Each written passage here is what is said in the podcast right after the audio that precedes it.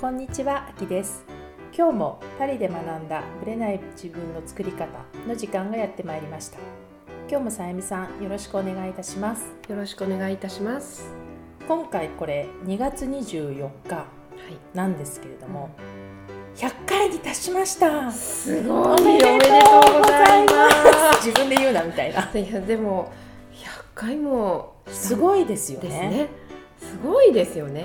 でこう100回ってうん週1で、うんまあ1年間が53週じゃないですか、はい。だからちょうど2年に行かないうんタイミングがこの、まあ、2月に当たったということなんですけどはい。自分で言うのもなんなんですけど1回も飛ばしてないんですよ配信をすごいですよね。すごいよまるでねメルマガのように。そうちゃんともうこのバカンスの時うん。も早めに編集をしたりとか、うんその辺のこうスケジューリングをちゃんと立ててやうんってまいりましたすごい。あきちゃん。すごいおめでとう。続けた続けたということが、まあ、何よりも本当あの、うん継続は力なり力なりですね。まあ、これはね、まあ、うん本当さゆみさんのおかげでもあるし、いえああとこう聞いてくれる人のおかげもあるし、はい。まあこうね、周りでサポートしてくれてる人のおかげもあるからできるっていうのでうん。これね一人だったらねできない。ね、なんかあのいろんな方がいるいるからやっていこうというね。だからねでもね本当さゆみさんとこうやって定期的に収録をしてるじゃないですか、はい。じゃないと一人でやってたらね辛いです 多分。まあそうですね。何でも一人でやるやるよりは、そう。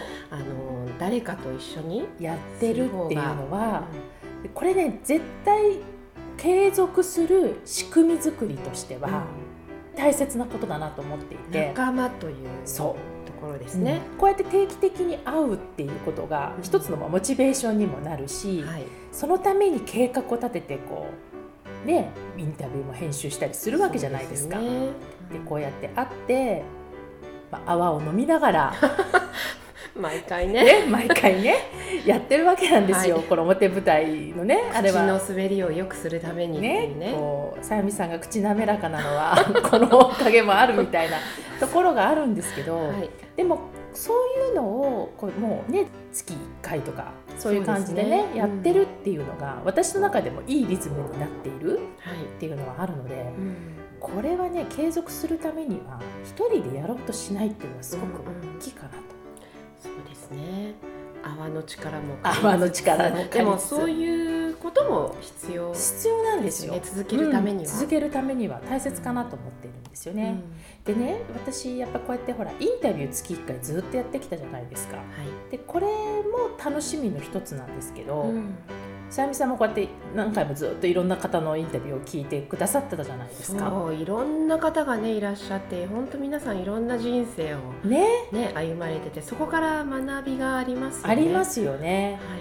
ちょっと思い出せるとかなんかこう、あこういう人いたなとかなんか興味深かったこととかってありますかね、私ね林優子さん。ちょうど1年前ぐらいですね。そうですね。なんか不思議感にやられましたね。不思議感。ゆうこさんのね。うん不思議感。うん、ああこういう不思議な感じもいいんだってなんとなくねなるほど。印象にとっても残ってますね。不思議感のこう感覚の意味ってなんかこう言語化できます？できないんですよ。ってい。うかこうあのふわっとこう、うん。彼女の場合流れに乗ってしまうというか、はい。そういう感じでなんていうのかなご自分の人生をうん。さらりとこう進まれてるんで、そうですあこういうね生き方もあるのかなって、うん。なんとなくねいいなと思いました。波にこう乗ってるって感じですよね、来た波をこううまくこう波に逆らうのではなくそれに本当にサーフィンみたいに乗っちゃう、うんうん、なんですよねいいなと思いました。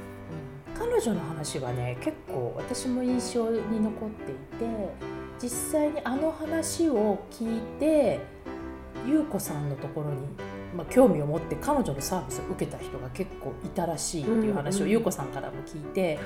ああやっぱりあの回を聞いてこう面白いんだなっていうふうに思ってくださった方がいたっていうのはすごい私も嬉しくて、はいああいう生き方をしたいんだろうなっていううん。ところはすごく私も感じましたね。うん。なんかこういろんなことにとらわれないでそうなんですよね。いいなと思いましたね。そこがねできるかどうかっていうのもなかなか難しいところなんですけど、そこをあえて彼女はやっているところが素晴らしいなと思って。なるほど。実はですねこの収録の当日？今日なんですけど、ゆうこさんと打ち合わせをしたんです。よそうなんです。まさに。すグッドタイミングなんですけども、うん。で実はね彼女が春にええ。パリに来るんですよ。すごいじゃあその時私お会いしたいな。本当に。実はちょっとあるイベントを考えていて、まあ、はい。その企画もあるので、え。まあ、パリにお住まいの方あるいは近郊あのヨーロッパえにお住まいの方は。ぜひぜひ。はい、あのぜひはい。入っていただきたいなと思ってますので、はい。なんかそういう話も今ちょっと偶然聞いてすね。うん。うん、こういうふうにつながっていくんだなっていうのがよく分かったんですけどね、うん。まあ、そういう感じでインタビューはね、まあ、はい。月1また続けていきたいと思うし、うん。まあ、必ずなんか皆さんがおっしゃってくれるのがこうやってなんかインスパイアされるっていうふうにおっしゃってくださってるので、はい。こうインスパイアみんながこうできるなと思う人をちょっとこれからもインタビューしていきたいなと。また優子さんのインタビュー第2弾とかもねああってもいいかもしれないですよね。その後どうなったかとかね、そうですね。また今後の方向とかうん伺いたいですよね。ね、その辺の話もちょっとじゃあまた企画はい、したいと思います。はい、はい、それでは本編スタートです。はい、本編です。今回は100回記念ということで、実は企画をいろいろ考えたわけなんですよ。はい、皆さんにアンケートを取った時に、うん。まあ、私が振りで公開セッションってどうかなみたいな興味ありますみたいなふうに書いたら、うん。それが聞きたいという声が結構多くてセッションそのものをね。要はそのセッションをしてるのは知ってるけど、うんどういうふうにこうやってるのかが、まあ、普通ほらプライベートだから聞けないじゃないですか。そうですね。でそれをやっぱ聞いてみたいとうんいう声が結構多かったんですね。でそれで、まあ、ちょっと LINE アットとメルマガの方で募集をさせていただいて公開なんだけれども、まあ、名前も出さないしセッションに興味のある方という形で、まあ、応募してくださった方から、まあ、お二人お選びして、まあ、今回ちょっと1回目ということではい、ともこさんという方をご紹介したいと思います。はい、彼女のどういう悩みでセッションに臨んだかっていう話もそこで話されてますのでそれをまず聞いてください。テーマは旦那に正直になりたいです私は自分が楽しみたいことに対して旦那にその内容を正直に言えません特にお金がかかることは隠し通してしまいます旦那は私のことをあれこれうるさく言わない人で、家計も全部任されているので、いつも私の好きなようにしています。出かける時もいつも楽しんできてねと快く送り出してくれます。私が好きなことをしてて怒ることもありません。旦那はうちの貯金額を知らないくらいお金のことは何も言いません。私は自分の家計管理の甘さや仕事をしてないのに好きなことばかりしていることを後ろめたく思っているだと思います。旦那さんに正直になって気持ちよく自分のやりたいことをやってお金のことを一緒に考えられるようになりたいです。という質問をいただきました。ともこさん、よろしくお願いします。よろしくお願いします。ともこさんがまずこれをテーマに選んだ理由というか意図というか、はい。なんでこのことを気にされていらっしゃったのかっていう背景をちょっと聞かせていただいてもいいですか？はい。えーっと、まあ、旦那は、あの、先ほど質問したように、いつも快く、まあ、言ってらっしゃいとか、あの、好きなようにしてていいよって、ええあの、言ってくれるんですけど、はい。なんか最近どこかなんか遠慮がちに見えて、なんか本当は、うん、あ、旦那が、うんの。方が、なんか、あ、なんか、こう、私がどこで何をしているんだろうとか、うん。あのーまあ、なんか、聞きたいんだけど聞けないような感じがするんですよね。はい、ではい。私もこうん、今日こんなところ行って誰々と会って楽しかったよってことも、まあ言うようにしてるんですけど、はい。質問したように、あまあお金がかかることだったら、なんかそこの辺はちょっとぼやかして話してしまったりするので、うん、言ってきたことを全部こう言えてない。なんでそれを多分察してか、向こうも聞いていいのか聞いちゃダメなのかみたいな感じで、うんなんかこう、お互いこう遠慮しながら喋ってる。っていうのが最近そういうことがあるので、はい。うん、なんかこの感じは、あーもうちょっとまずいなと思い始めたので 相談しました。それって最近のことなんですか？うん、そうですね。そうですね。私がこうずっと仕事をしていて、それを辞めたので、はい。ここでああのフルタイムで働いてたのを辞めたってことですか？あ、そうです、そうです、そうです。はいそれで、まあ、なおさら、あの、その以前は私が、あ働いてたから、まあ、その中でやりくりできてるっていうところがあったんですけど、今は、なんかこう、働いていないのに、自分で好き勝手してるっていうのの、後ろめたさがすごくあるんだと思うんですよね。うんそれで、こう、旦那にこう、素直に、あの、どこどこに遊びに行ってくるとか、あの、こんなところ行って何を食べたよっていうのを言えないから、まあ、多分私の方に、うんうん、こう、後ろめたさがあって、その、なんか彼が遠慮してるようにも見えてしまうってとなるほどね。ころなんだと思うんですあよね。あ、なるほど。っていうことは、うんはい。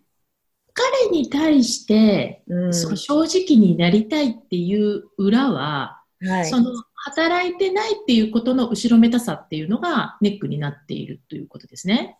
あ、そうですね。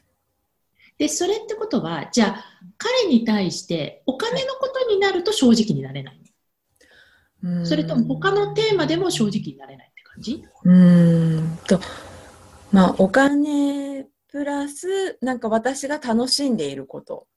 うんうん。なので、家で、こう、やることがない、今日は予定がなくてやることがないっていう場合も、うん、ちょっといろいろ用事があるとか言っちゃうんですよね。今日は何してるのって聞かれると、うん今日は用事があるから、あの、買い物行ったり、あの、市役所の用事を済ませたりしてくるねとか、うんあの言ってしまって家でなんか何もしていないというか、何もしていないというか本読んだりとかその自分の好きなように時間を使うことにも後ろめたさがあります。ああ、じゃあお金だけじゃないってことですね。うんそうですね。うんということは、ともこさんは、はい。えっと自分がうん楽しんでいる、そのはい旦那様が働いてるのに、はい。私で楽しんでいるっていうことに対する後ろめたさがあるっていうことですよね。あそうですね。はい。ってことは、あそのまあ、働いてないっていうことが、まあ、お金の方にも出てるし、はい。家に時間があるっていうことが、はい。まあ、そこにもこうちょっと後ろめたさというか罪悪感を感じて、はい。彼に素直に言えないと。で、それをはい彼も察知して、はい。彼も遠慮してしまっているっていう、そうですそういう流れにね。なってきてるってことそうですね。はい。うんなんではい。楽しんでいると、うんうん。後ろめたさを感じてしまうのかっていうことじゃないですか。ああ、なるほど。なぜともこさんは、うん、つい用事があるって言っちゃうんだろうってことですよね。そうですね。なんでこう何もしてないっていうことがはい。言えないのかっていう。そうですね。それはどうだと思う？ともこさんは。へえ。まあ、イメージ、自分の中のイメージで、働いてることがすごくこう、大変なことで、彼はもう日中も汗をかいて、まうん。あ、サービス業なんですけど、ういろんなお客さんの対応して、うん。こうまあ、いろんな従業員の人とも接してって、すごくこう、心身ともにすり減らしているっていうイメージがある一方でう、ん。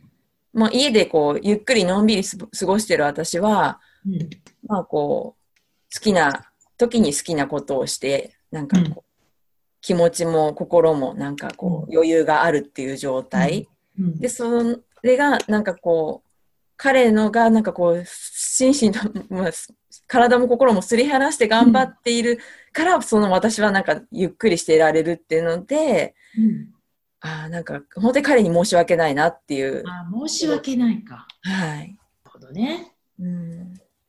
じゃあ、ともこさんって、あの、お子さんいらっしゃるの？あ、はい、います。はい。そしたら、夫婦だけじゃなくて、はい。家族として、はい。ともこ家が幸せでいるっていうことを考えたときに、大事なことって何だと思います？はあ、そうですね。うーん、たくさんありますけど、まあ、毎日ご飯を作って、まあ、私がなんかこう、に、機嫌がいい方が、うん家の中は温かい雰囲気であるから、まあ、みんなもこう元気でいられるし、うんうんうん、あ、なんかこう気持ちもみんな落ち着いてい、いるっていう感じはします。うんうんうんうんその幸せであるっていうことはこうみんなが今言ったように元気で明るくいられる状態ってことですよね。はい、はい、はい。じゃあ家族全員が明るく楽しい状態でいられるために、はい。ともこさんができることってどんなこと？あるいはともこさんがしたいと思うこと、したいと思うこと。みんながこう健康で元気でうん。楽しく明るくっていう家族がみんなねそういう状態でいられるために、そうですね。えーっと、あの、まあ、ご、うん、えまあ、重複するんですけど、ご飯を作ることと、私が、まあ、いつもニコニコしていて、あの、こう、イライラしていない状態。うん。うん。うん。はいつもそうしていたいなと思います。で、ある程度、こう部屋も片付けてっていう状態。うん。うん。うん。家の家の、まあ、空気感というか片付けてる状態ってことだよね。そうですね。はい。だとしたらよ。はい。ニコニコしていて、いまあ、ご飯を作るっていうのはまあ作業的なねご飯を作るとかみんなが喜んでくれる健康にいいものを作るっていうのとか家でやるっていうのはまあ家事的な作業の要素なので、まあ、これはこれで置いといて、はい。ニコニコしていてイライラしてないともこさんってどういう時、え、やっぱり心、心と体に余裕がある時ですね。うん。時間にも余裕があって。うんうん、うん。じゃあ例えばどういう時どういうことをするとはい。具体的な例があったら教えてほしいんですけど、はい。心と体にはい。余裕が出る出ますか？あるいは何をしてるとこうニコニコしちゃいますかね、うんそうですね。ちょっと何をしたらっていうのを今思い浮かばないんですけど、うんあの、以前そのフルタイムで仕事していた時は、うんもう時間にも余裕がないし、気持ちにも余裕がないしで、うん帰ってくるとずっとガミガミガミガミ言ってた記憶があるので、今こう、フルタイムの仕事を辞めて家にいる時間が長くなったので、うん私自身はとっても穏やかに過ごせてます。なるほどね。じゃあもう今やめたっていうこと自体が、うんこうニコニコイライラなくなってるっていう状態にはなってるってことだよね。はい、そうなんです。はい。とするならばよ、はい。それって後ろめたいことなんだろうかってことなんでしょそうですね。そうですね。それがですね、あの、子供たちに対しては、う。うん。それが全部の還元というか、私がこう、もうき気分よくいられることを、こう、子供たちに、うん。そのままニコニコしてあげられるんですけど、うん。なんか、旦那に対しては、ちょっとそれが できなくて、っていうのは、うんあの、時間的にこう、会う、会わない。あの、帰ってくるのが遅いんで、私はもう先に眠くなっちゃって寝た、寝てしまったりとか、あとおい、ご飯を用意して、美味しいご飯を食べてもらいたいと思っても、あ今日はいらないって言われることが多かったり、うんはい。はい。うん。そういうので、うん。ちょっともう子供たちにとっては、うんあ、なんかすごくいいママできてるなって思うんですけど、はいはい旦那にとっては、うんなんかな何をしてあげればいいのかなっていうのは分からないんですよね。おーってことはそこだよね。そっちの方がネックだね。なるほど。なるほど。うん。そしたら、うん夫婦の関係が、はい。えーまあ、家族の全体にも影響していくわけだから、はい。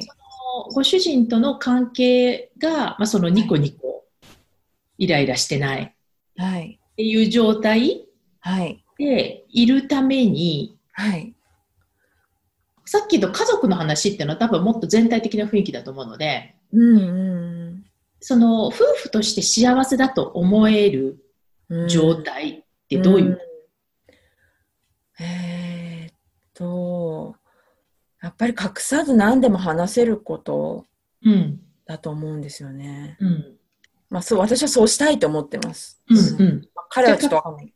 うん、で隠せず何でも話せるっていうことがどう幸せにつながるの、パートナーシップとしての。えーっと、そうすると、あーお互いのことを理解し合ってて、信頼できると思います。うんうん、じゃあ信頼している関係っていうのが、まあ、一応幸せな状態だとすると、まあ、はいそのためには隠せず、まあ、に何でも話せる関係でいたいってことだよね。あそうですね。じゃあ、うんなぜうん。ニコニコしてて余裕のある生活なのに、うんうん、うん。広めたさを感じるんだろうか。えー、なぜでしょう。うーん。そうですね。なんかこう、私がニコニコしてたらうん。いけないんじゃないかって思ってしまうんです？よね。うん、もう彼が帰ってあ帰ってくると、帰宅してくると、本当疲れて、うん。なんかちょっと不機嫌にも見えるんですよ。で、それは私に対してじゃないっていうのはわかるんですけど、仕事で疲れて、もうニコリとする余裕もないんだと思うんですよね。そこで私がニコニコして、今日ね、こう、どこどこ行ってご飯美味しかったんだとか、友達とお茶してきたんだとか、そんな話したら、うん。なんか、あっそうみたいな風に言われそうう。んあ、言われたことはないんですけど、はいはい。こういう風になんか彼の中ではとか面白くないだろうなっていう風に思ってしまうんですよね。なるほどね。うん。彼の立場に立った時に、はい。まあちょっと不機嫌で、まあ多分こうまだ会社モードが残った状態で帰ってきてるって感じじゃないですか。はいはい、そうですね。で、その帰ってきた時にどういう、まあ対応というかね、どういうふうにしていれば、うんうん。彼のそうん。の不機嫌な気持ちが和らぐと思います、ああ、どうだ今っていうのは、うんあの、ともこさんがこれ話をしちゃうと彼がなんか、ろう。さらに機嫌が悪くなってしまうんじゃないかと、自分がの楽しい話をすると、っていうはい話じゃないですか。そうですね。うん、じゃあ、それは自分の話をするからであって、うん。も、し彼がうん。うんちょっとこりするとか、うん、ちょっとこう機嫌が治るうん、ようになるためにうん。できる方法って何かないですかね？そうですね。まあ、まず、まあ、まあ、一つは、こう、ほっとくというか、まあ、か彼がしたいようにうん、する、させてあげる。うん、うん。うんまあ、服とか、まあ、脱ぎっぱなしでも、うん、まあ、ちょっと私が片付けてあげようかっていう、うんうん。そうまあ、私が昼間余裕がある分、そういうことはね、うん。できるのもできるので、はい。うんまあ、そういったこととか、あとは、うん。自分の話じゃなくて、うん。子供たちの話うん、を、なんか今日、その子供たちの良かったこととかを探、うん。あの見つけておいて、今日、うんあの、真ん中の子がこうだったよとか、お兄ちゃんこうだったよとか、うんまあ、そういう話をするとちょっと和らぐような気はします。うん、なるほどね。うん、うん、うん。それは今やってます？そうですね。なんか、あんまりやってないですね。なんか、うん。そう、困ったことは相談するんですよ。子供たちの今日こんなことがあって困った。どううんこれからどういうふうに言葉かけていったらいいかなとか、そういう相談は結構するんですけど、うん、この子のこの行動がすごく良かったんだっていうのは、うんなんか、あんまり喋らないですね。だから、うん自分がうん。フルタイムだった時のことを思い出してほしいんですよ。くたくたあに帰ってきて、こう、イライラな状態で家に戻った時に、ーはい。これは個人別だから、ともこさんの場合なんだけど、はい。ともこさんはどうなると、あ、ちょっとこう、ほっこりしたり、なんかちょっと疲れが飛んだりします。うん。えーっと、もう、もう好きなようにさせてくれればよかったですね。例えば、えーっと、うーん、まあ、すまあ、好きなように。あの、こ、まあ、帰ってくると大抵ね、子供たちがいる状態なんですけど、はいはい。そこで、こう、ああんまりわーわー話しかけられるのもちょっと大変疲れちゃうし、はい。あの、帰れるなりお腹すいたとか言われるのはちょっとく、うん。あの、大変だったので、うん10分でも、あの、こうし、子供たちは静かにテレビとか静か見て静かにしててくれて、ほ私のことをなんかこうほっといてくれると、うん、そういう時間があるとほっとできました。つまり、うん。こう自分たちの要求要はお腹すいたとか、うん。早くご飯にしてみたいなうん、ところを言われると、うん、まあカーッとか来ちゃうわけってことだよね。そうですね。はい。でそれをうん。彼の立場で置き換えてあげてほしいんですよ。はともこさんと同じかどうかわかんないでしょまず。あ。はい。彼はうん。実はほっといてほしいかどうかうん。はうん。今ともこさんがそうだ自分がそうだからと思っただけで本当に彼がそうかっていうのは、もう一は回見てみた方がいいと思うんですけども、あ、はい。うん、彼が何をすると、うん。なんか今日会社あった愚痴とかを言いたいなと思った時に言えたりとかね、うん。うん。楽しい話もしたりとか、うん。彼がとにかく帰ってきてうん。うん。ほっこりできる状態の環境を作るっていううん。でそのためにともこさんが何ができるかっていうのを考えていくとうん。うん。うん。うん。うん。なるほど。でその時に一つだけこれ、はいなんかそれはそれで観察してほしいんですよね、はい。彼の。で、もうはい。一つそのさっきの後ろめたさに戻るんだけどもはい。私が楽しんでいることイコールうん。申し訳ないって思ってるのはともこさんじゃないですか。そうですね。だから楽しむことによってうん。お家のことがこんなにもできるとか、あとこういう環境をはい、くれているっていうはい。感謝の気持ちを彼に伝えたことありますか？ああ、ないですね。ないです。ないのが余計この後ろめたさに伝わってるから彼も遠慮してくるってことないですかね？そう、きっとそうですね。本当にまあ、うーん。なんかどこかで、私こんなに頑張ってんだからこれくらい当たり前よとか、うん。あまあ、子育てとか、はいはいろんなことで、うん、なんか、まあそう、そう、うん、これぐらいしたっていいじゃないみたいな気持ちがありました。うん、だから自分の話は自分の話でもちろんいいんだけど家族全体の時にやっぱみんなが元気で明るく楽しい家庭でいたいっていう話があったじゃないですか。ではい。彼との関係もその信頼関係があって隠し事がなく何でも話せる状態っていうのがあったとしたら、はいそ。れは言いにくいことだけを言うっていう話だけじゃなくてはい。彼のおかげで楽しい時間が過ごせたよっていうことに対するうん。ありがたい気持ちとかうん嬉しかった気持ちを伝えると、うんうんうん。彼はどういう気持ちになります？ああ、なんか、まあ、よかったねって、うん、思ってくれると思うし、言ってくれると思います。うんそうすると彼にとっては自分が頑張っているうんうん。一つのこううんやりがいにもなるじゃないですか。そうですね。うん。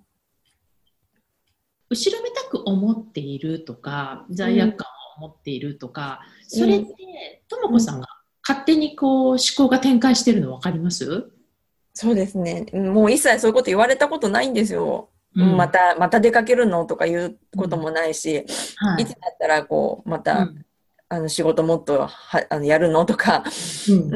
うん、そういうことも言われたことないんで、本当に私一人で考えてるっていうのはよくわかるんです。わかります。うん。で帰ってきて実はすごい楽しくてルンルンなんだけども、まあ、ルンルンって言わないと思うんだけど、そのなんかすごいこう気分が乗って帰ってきた後で、はい。彼に言うのはなんかちょっとこう。うなんか申し訳ないとかしんどいとかうん。思ってるのってうん。彼にとってはうん。こんなにもこんなに温かくうん。あ出かけて行っていいよって言ってるのにうん。うん。そういうふうに勝手に思ってたら彼としたらどう思います？えーあ、なんか、どうしたの？楽しくなかったのかな？どうしたのかな？とか、あ私が隠すことで、うんあの、今日はなんか行っても楽しくなかったのかな？とか、うんなんかこう不思議に思うと思います。どうしたのかな？とか。うんうん。で実は楽しかったわけじゃないですか。そうですね。うん。でただ楽しかったっていうから多分後ろめたさが残るんであって。うんうんうん。あなんかこうこうやってあうん。の時間をね、まあ、例えば子供たちの面倒を見てくれて、その分出かけさせてくれて、うんありがとうって言ったらうん。どうですか、そうですね。うんなんかまずそこですね、きっと。出かけて帰ってきたら、うん。今日こんなことあって楽しかったっていうよりも、うん。あで出かけさせてくれてありがとううって。ん、で楽しかった、うんうんうんその後、実際楽しかった内容こういう話が聞けたとかこういう人に会ったんだよっていう話をする、うん。そうですね。これだから、うん、全部うん、人間関係もそうだしお子さんもそうだと思うんだけれども、うん。やっぱりうん。温かくうん。その何こう出かけせて出かけさせてくれて、うん。まあ、あるいはそのお金を使わせてくれて生活のことも任せてくれてるっていうこと自体がうん。うんうん実はありがたい存在じゃないですか。そうですね。うん、とも子さんを全面的に信頼してるってことでしょ？そうですね。うん。でそれを勝手に申し訳ないと思ってなんか言いたいことも言えなくなってうん、ってるってとも子さんじゃないですか。そうです。うん。ちょっと視点を、はい。その自分がそう思ってしまっているっていうそのとも子さん側の視点からうん。彼から見た場合どうなのか。で結局彼から見たっていう話だけじゃなくてこれ夫婦としてどうしたいのかうんうんっていうところじゃないですか。はい。で勝手にとも子さんがこう遠慮して言えなくなって彼も不思議に思ってたら、うんうん信頼して隠せず話せるっていう話がうん遠のいちゃいますよね。そのそうですね。うん。ああ、本当にそうですね。うん。とも子さんの中での今日の気づきってどんなことですか？そうですね。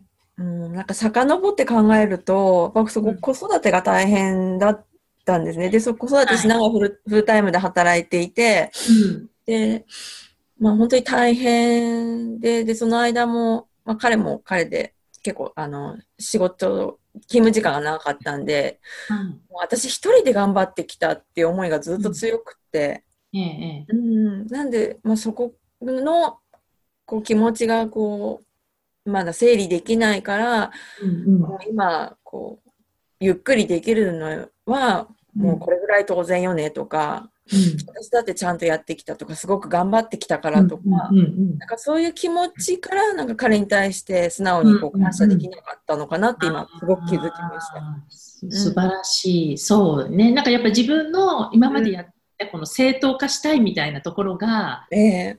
うん、楽しんで当然よみたいな、うんうんうんどっかであって、うんででもどっかで楽しんで当然よと思いながら楽しんでる私ってなんか申し訳ないと思ってたってことだよね。そうそうですね。うん今日からはい。ともこさん何かできることがあるとしたらどんなことですか？ファーストステップとして。そうですね。ままず、まあ、帰ってきてうんあの、何をしたらリラックスできるって聞いて、彼にとってのこうリラックスできる状態をいつもうん。あの家を整えたりとか準備しておい。てあげたいなって思うのと、はい。あとは、うん、今日もなんかみんな元気で過ごせたよって、あの、お仕事頑張ってくれてありがとうねってうん。いうのを、もう毎日帰ってきたら伝えたいです。最初はちょっとうん。一言が 勇気がいると思いますけど、そうですね。うん、どうしたの？って言われちゃいそうです。そう。もしそういうふうに言われたらどういうふうに答える？ともかさん。どうしたえ まあ、向こうもちょっっとひるむよね、確かに。ー、なんか、なんかあったのとか言う。うん。思っちゃう。なんて答える？かもしれない。うーん。どういうふうに言いますかえ、私が言われたらですか？そう、彼が、え、な何があったの？とか言って言われたら。なんて言った。彼が何があったの？って言ったら、うん。ああ。なんで急にそんなこと言ってくんの？みたいな。言われたらなんて答える？え、そうですね。え、アキさんのセッションで反省しましたって。でも、そういうふうに言ってもいいかもしれないよね。うん。人の話を聞いたら、うんなんかすごい私は恵まれてたかもとか、うん。うん、思ったってそれも素直な気持ちじゃないですか。あはい。うん、やっぱり私がこう、うんフルタイムの仕事をこうやって辞めてうん。楽しく過ごせるのも、うん。まあこの時間を取り戻せるのも、まあ、うん彼が働いてくれてるおかげだと思えたっていうふうに言ってはあげてもいいよね。はい。うん、うんそう思ったらはい。彼のこのイライラの気分ってどうなると思う？こう仕事で疲れて帰ってきてうん。奥さんがそういうふうに言ってくれたら。うん。まあなんか、明日も頑張ろうって思ってもらえたらいいなと思います。それが家族のうん。元気と明るさにつながると思いません、そうですね。まあ、うん家族っていうか夫婦だ、夫婦も含めてって意味だけどね。うん。うん。そうですね。そう思います。じゃあ今日の夜からぜひはい早速はい。やってみてください。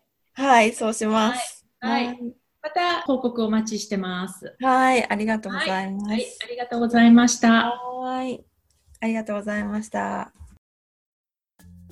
はい、ともこさんのセッションを聞いていただきました。はい、人のセッションを聞くことってないじゃないですか。ないです。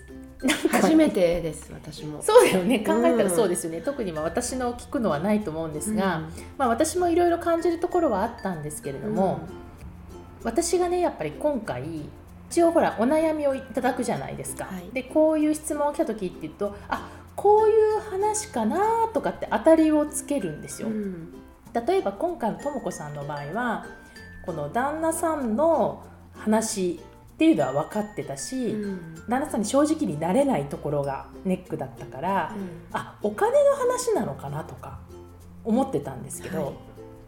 それをこうお金の話だって決めつけてると今度は動きが分からなくなっていっちゃうので、あえてそういうのを全く私は実はプランを立ててないんですよ。うんうんもう行き当たりばったり全部取り外しておくっていう感じですね。当たりはつけとくけどでもほら話聞いてみないとわからないじゃないですかですよね。だから結果的にはやっぱり彼女の場合もそうで全然そのお金の話じゃなかじったですよね。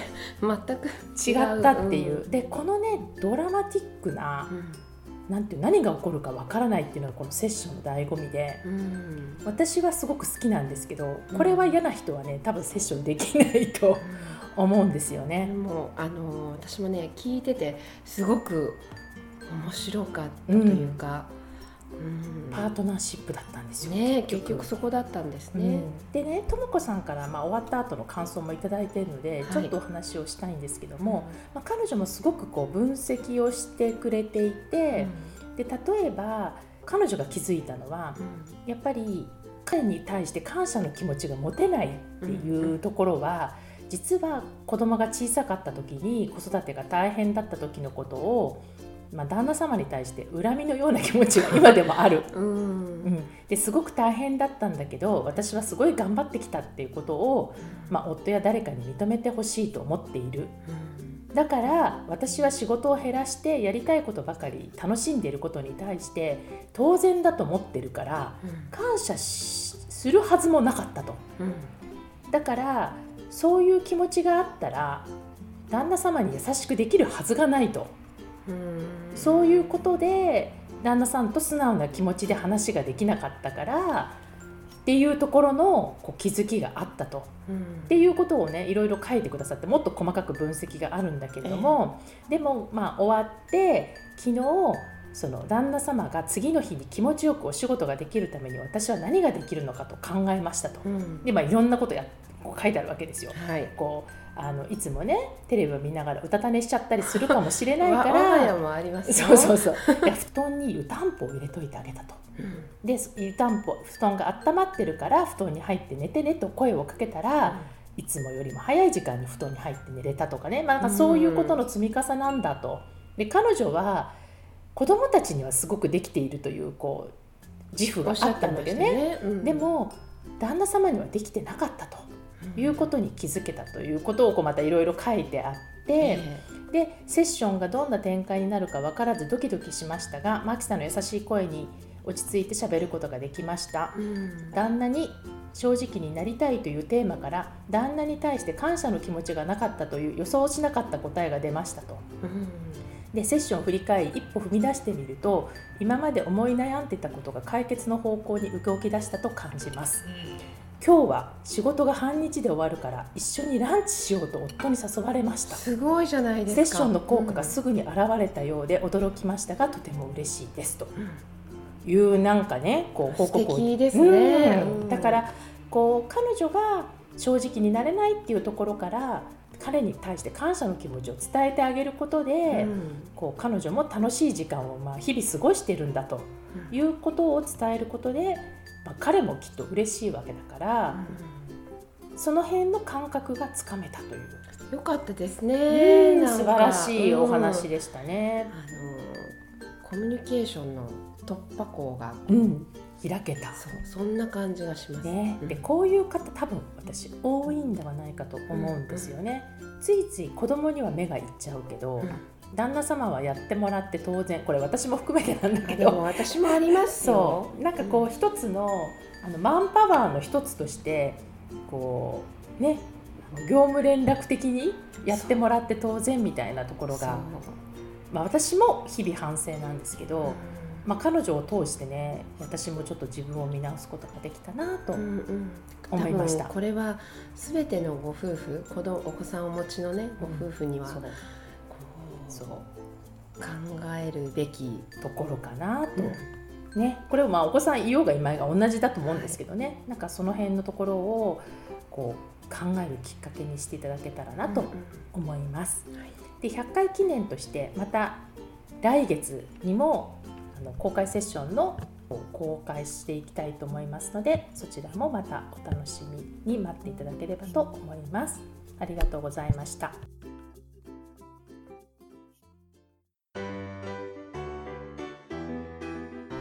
この番組は毎週金曜日をめどにお届けしています。確実にお届けするための方法として iTunes や Podcast のアプリの購読ボタンを押せば自動的に配信されますのでぜひ購読するのボタンを押してくださいまた皆様からの質問や感想をお待ちしていますオフィシャルサイトはパリプロジェクトで検索していただきお問い合わせから質問や感想をぜひ送ってください。